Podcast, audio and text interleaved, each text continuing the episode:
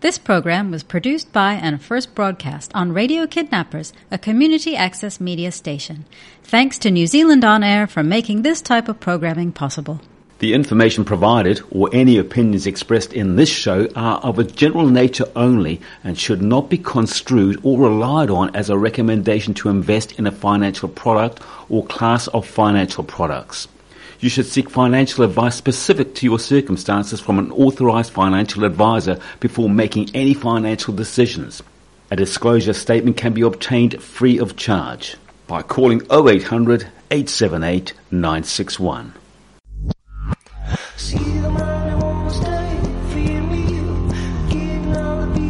You're listening to Radio Kidnappers, the voice of Hawke's Bay. This is the program called Canny View, where it's our pleasure, sadly for the last time this year, to have in the studio Nick Stewart from the Stewart Group in Hastings. How you going, Nick? Very good, thank you. Looking forward to a summer break. Oh, yes, we all are, and uh, you're going to get away and have a bit of R and grow a beard. Yeah, it's, it's, it's become tradition over the summer break now. My daughter really likes it when I grow my ginger beard. Oh, God, you've got your shorts on and your pipe and you're a bit like a pirate. I just need an eye That's patch. right. Anyway, before we get into today's topic, just remind our listeners what the Stewart Group is all about and where we can find you. Ah, you can find us at 204 Academy Road in Hastings. We're an independent financial advice business. We like helping people, helping the good citizens of Hawke's Bay with getting ahead with all things financial. Yes, and that's quite right. All things financial, because you do KiwiSaver, you do what else? Uh, risk management, uh, financial planning, so full financial planning, comprehensive planning. We assist uh, trustees with meeting their new obligations, which Yes, you and I indeed. have covered on many a radio show. And we look after people's um, general investments, making sure things are optimised, they work, there's no large cost or tax drag, and we just make things work. And when we generally talk about uh, financial institutions like yourself, and Nick, I mean, you've been around for 34 years. I think most people might think, oh, you've got to be a rich dude to go and see you guys. That's not the case, is it? No, it's not. No, no, no. Look, we we're a family business, family-owned business. Um, my father still works in the business, and we really like helping people. Um, so it's not all about a dollar.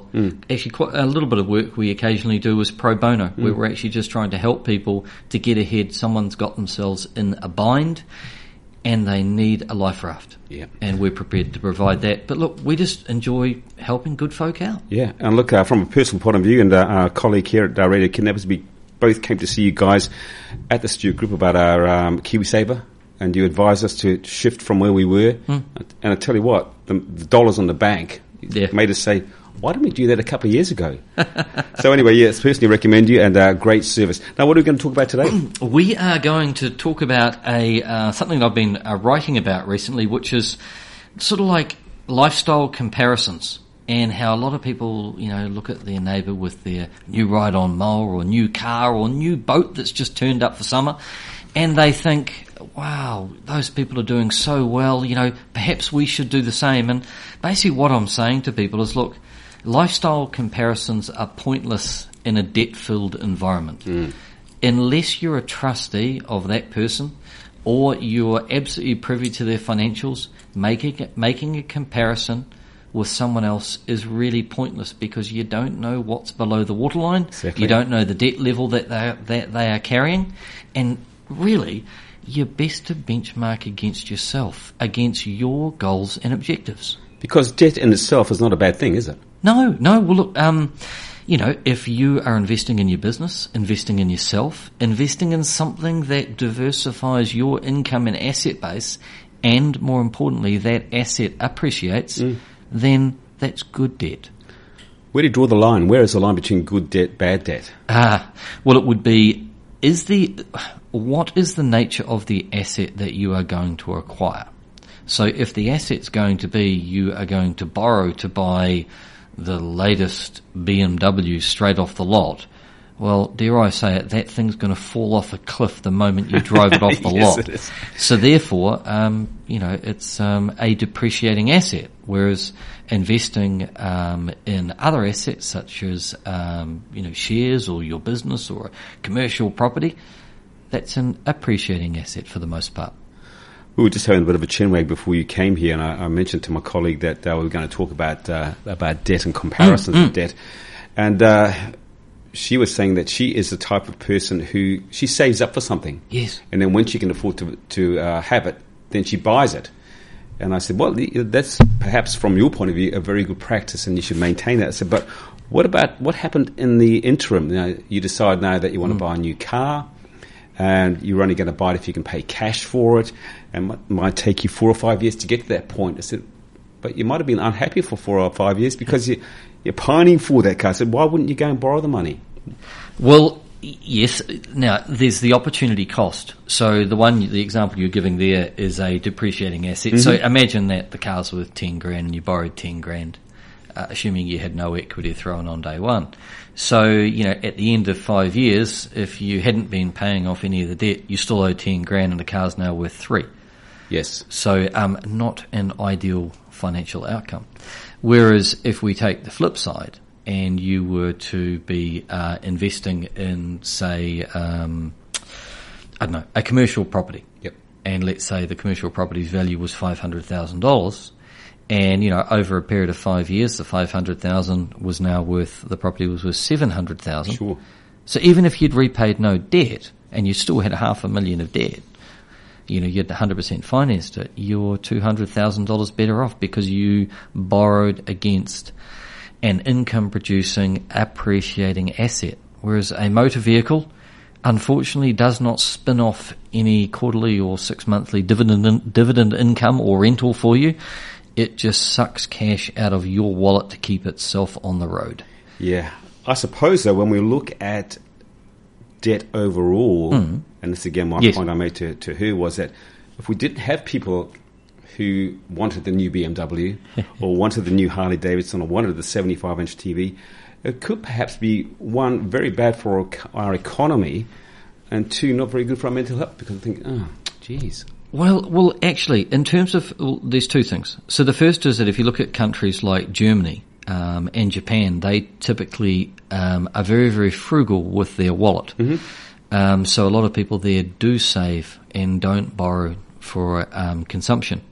The other aspect, as you talked about, is um, personal satisfaction and mental health. Well, in fact, the happiest people on the planet are actually those not from the first world. They actually don't have material assets. They don't have the latest BMW, the flat screen TV, the iPhone 11 Pro. They just don't have those things. They actually run a simple life. And it's, it's something that a lot of people in, um, in the field of psychology, you know, talk about. Um, look, those type of economies are not great for consumerism and capitalism on that basis because um, you know um, most businesses want people to continue to acquire more and more and more. Yes, indeed. In the ever lasting pursuit of happiness through consumerism and the satisfaction that one gets from acquiring things, I guess. And but in fact, you know, and behavioural finance would say as well that uh, that's often not the case. Yeah. Um, I remember a friend of mine in Australia used the term the hungry ghost. Now, the ghost, no matter how much it consumes, will never be satisfied. And there are those out there that just continue to acquire asset after asset after asset and are never satisfied. So, um, yeah. Yeah. So, What, what's the answer? couple for you. what's the answer though? Well- we, we do live in a consumer-driven society. Yeah, we do. Because Um, you know, every every time we turn around, there's something new out. Look, it's it's a question of having balance, um, because there are some assets that we need, such as a family home, where there are not many people that can settle the purchase of a home with cash. That's very very difficult. So most people have an element of debt, so that allows them to get on the ladder, the so-called property ladder. It allows them to get on the ladder earlier. Fortunately, um, over the last three decades, uh, property prices have appreciated quite strongly, which has meant those who borrowed have had a massive inflationary effect on their balance sheet. In other words, in simple terms, their um, wealth or worth has increased because the um, yeah the assets they have acquired have ballooned in value. I was reading an article uh, a couple of weeks back and talking to our friend Stuart Nash about it that um, 50,000 homes in New Zealand have joined the ranks of the working poor. That they just, you know, they're getting basic salary, Yes. They cannot get ahead. What do you say to those people who are looking uh, down the track? And, and, and in many cases, the only way they can get something is by getting it on credit, can't they? So, so Yes, what, what advice do you give to those sort of people? Say, okay, well, you know, hey, look, if you want something, save up for it because some of those things that they need are stuff you need every day. Well, yeah. Look, unfortunately, a number of those cases um, that I that I read about and see, um, they're borrowing to live, To survive, yeah. and that is a that's an effective financial death spiral. Mm-hmm. Look, um, but then going back to the kind of your the, the, the, the political angle there at the start, the when you think about it, it's like we've had static producti- static productivity growth in this country for I think it's about twelve years now. Yeah. Look, you cannot have wage inflation uh, without productivity growth because look, the businesses need to earn a profit, so that businesses need to earn revenue to be able to increase revenue to better pay increased wages. And look, unfortunately, in this country, we have not had productivity growth. We've actually, the only productivity growth we've had is by people working more hours. yeah. Um, look, this is uh, across a lot of the developed world. The same thing is panning out, and in fact, the um, a lot of people are. It's the it's the middle. Look, in the past, when the middle class, you had a good lifestyle, you'd get ahead, mm. you were happy and satisfied. Whereas you've got a lot of people in the middle class now who say, "Is this it?" So, I did all that work, I achieved the outcomes that I'd set, and I'm not satisfied. I'm I'm actually fiscally constrained and mm. struggling, and that's because of the lack of the, the lack of producti- lack of productivity growth. So, due to that lack of productivity, Yeah. do you think that as a nation uh, we need to be a bit more austere in how we're going to look Absolutely. down the track? Well, look, um, we have been spending. Now, I'm, I'm going to ignore the government here because the government's actually we're one of the uh, least indebted countries Mm. in terms of government. But take the flip side and look at the citizens. Our household sector is one of the most indebted in the world. Uh, and we have been spending more than we earn for a very long time. I mean, think how long ago it was that Jenny Shipley was Prime Minister? Mm-hmm. Well, think before that. I mean, we have been, at, at one stage, I believe it was around 2006, we were spending 12 cents in every dollar more than we earned. At the moment, Wow. it's shrunk back. We have been more frugal. Yes. The global financial crisis did reset the New Zealand citizen, the, the household. Um, but we're still spending at the moment, it's one cent more, th- you know, so if we earn a hundred bucks, we're spending one cent over that every year at the moment. So, but the thing is, I know one cent doesn't sound like a lot, but if you earn a hundred thousand dollars and you're spending a hundred and one thousand dollars, the following year it snowballs. It's the reverse of compound interest. You just owe more and more and more, and you pay more and more in interest. Obviously, not a good situation to be in. But how No. do we how do we stack up internationally on those figures? Um, in terms of well, in, in terms of the level of indebtedness versus GDP, we we have a huge amount of household debt and a lot in the agri sector. Our government has very very little debt. We're in a very healthy position, Well, that's a funny old thing, isn't it? Because I, I know that the Green Party, for instance, they're saying, well, the government should be borrowing a whole lot more so we can put more money into social issues. So, Yeah. Um, yes, I agree with the borrowing component, and that is sound, but it depends on what for. I would take a different line in terms of where the capital would be allocated. I think you know we have a an infrastructure deficit, so we need more roads, more hydro dams, etc. The things that will power this nation into the future and allow us to grow, allow wages to grow, and for people to be more productive I wonder when we look ahead, you know, like I'm almost at that point myself there, Hmm. that, uh, you know, retirement, so I can see the light at the end of the tunnel for retiring. And probably like many people, uh, retirees' biggest asset is their house. Yes. Now, when we retire these days, uh, you know, you probably, in the old days, you probably had five or six years to go. Yes. Before, you know, you went off to see your maker. But now we might have 25 years to go. And we say, okay, well, we want to do all these cool things. You might want to buy a camper van. You might want to go on a world tour. About the only thing that a lot of people can do now is downsize. Yes. You know, buy a little unit somewhere, but they're not cheap anymore.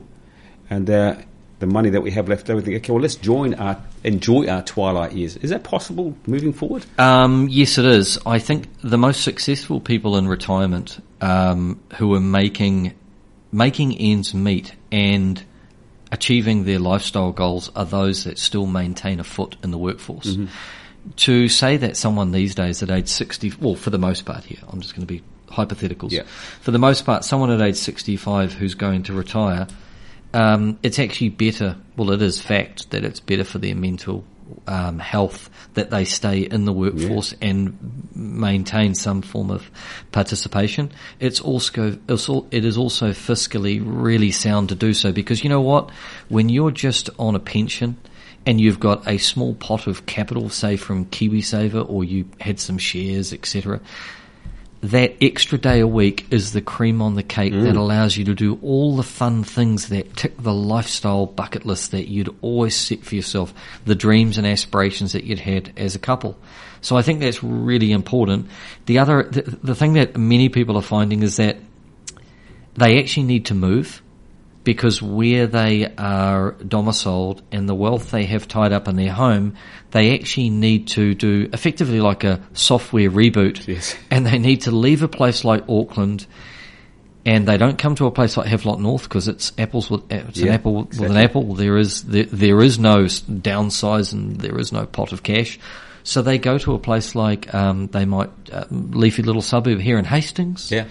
Um, Waipawa? Yeah, Waipawa. Um, I know people that have moved to um, um, Wanganui. Yeah. You know, look, it, because many people have had to make those choices because they've actually sat down, looked at their balance sheet, looked at their financial position, and said, "We need to pull half a million dollars out of the home. We don't want to borrow against it with a reverse annuity loan. We don't want debt. We are actually going to move to an area that is." A better lifestyle choice for us on what we want to do long term. Yeah. Interesting that you mentioned that half a million dollars because uh, you hear it's not a horror story, but I imagine people get frightened that you hear financial experts every now and then come up on the radio or the TV and they say, "Look, when you retire, you're going to need seven hundred thousand dollars in the bank just to maintain your current lifestyle." I mean, how true is that? Well, look, it depends on the it depends on the quality of the lifestyle. And look, one person's definition of quality lifestyle is ten thousand dollars a month spendable. Another person is two thousand dollars a month. It just depends what type of person you are and what type of aspirations you have, and how many dependents you have with you. There are people still supporting children who live with them, etc. Um, but if we go back to that component about what is the magical number, look, everyone's different. Everyone has a different number. And the other aspect is, you know, the like let's say it was seven hundred thousand dollars. Well, a lot of people don't want to deplete their capital on a yearly basis. Whereas, look, we're I look at it and say, if you want to live your life and have some fun and have fun with children and grandchildren, and you know, I mean, what what are we on the planet for? We're here to have fun. We're here to nurture people and have a positive impact on um, you know fellow citizens and family. So to do that, if that means that you're consuming, you know, five percent of your capital base per year, well, you know, what's wrong with that? Yeah. Yeah. Coming towards the end of the program, Nick, I just wonder what would be some of your top tips for someone listening to this program now who, I don't know, maybe getting to uh, the point of retiring and all they've got is their family home, or someone, for instance, who's in in the middle of their career, much like yourself, you know, you, um, and you're looking at if you say, well, what do I need to do to ensure that my life looking forward is semi comfortable without not having any fun? You know, I don't want to don't want to be don't want you to be the fun police and take anything away from. But you know what I mean? Yeah, no, no, it's, it's a very, very good question, good summary. And um, boy, I must, I must have aged a bit by the fact you just said I was in the middle of my career. Well, you're only about 35, aren't you? That'd be nice. Um, yeah, no, at a ripe old age of 43, I guess I am coming up to that point. Uh, but look, um, uh, the key thing would be to seek out advice, to go and talk to someone um, like ourselves to say, and you know, I, you know, an open Mazir, open the books, have a look at, discuss your goals and objectives, so that you can plan and make small course changes or directional navigation changes with your financial position, with your planning, so that you actually are informed. It's an incredibly rewarding experience. I love helping people out where they have the aha, the aha moment mm. where they are now in control. The empowerment of knowing where you are going and being absolutely sure and certain with the decisions that you're making around your finances is awesome. And that, that is a life changing thing because a lot of people make mm. a lot of financial decisions and w- with a hope and a prayer with gut emotion rather than science and having an evidence based approach. So yeah, seek out someone to have a good discussion with, someone that's a fee pla- fee fee charging advisor. So fee only is what I was mm-hmm. going to say, Yep. not commission. I mean, like I don't phone a real estate agent for ask them, for them to give me an appraisal on what my property or home is worth because they they are driven by commission. Hmm. They are a salesperson. Mhm, indeed. I go to a valuer whose opinion that I respect to get the valuation expectation on my property. It's exactly the same with financial advice. Go to someone, sit down, have a discussion. For the most part, you'll find there will be no cost. And you know what? If they come and talk to people like us, we'll even give them a really nice, freshly brewed cup of coffee. And uh, on that note, just for my listeners, Nick, where are you? Want to come see you guys at the Stewart Group because there's more than just you there, isn't there? Yes, yeah, no, no. f- Fortunately, I'd, otherwise the weight of the world would be on my shoulders. So look, we are at 204 Karamu Road in Hastings, right in the centre of town. Lots of easy parking. We're in the black basalt stone building that you can't miss with a big tartan logo. Good on you, Nick. As always, our pleasure. You look after yourself. We'll talk to the same time, same place next time.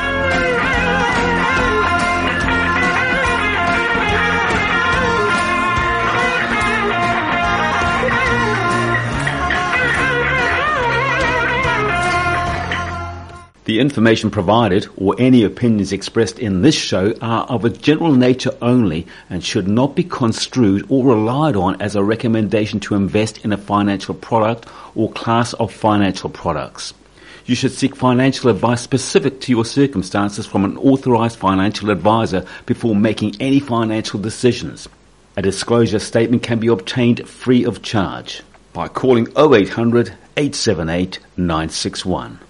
This program was produced by and first broadcast on Radio Kidnappers, a community access media station. Thanks to New Zealand On Air for making this type of programming possible.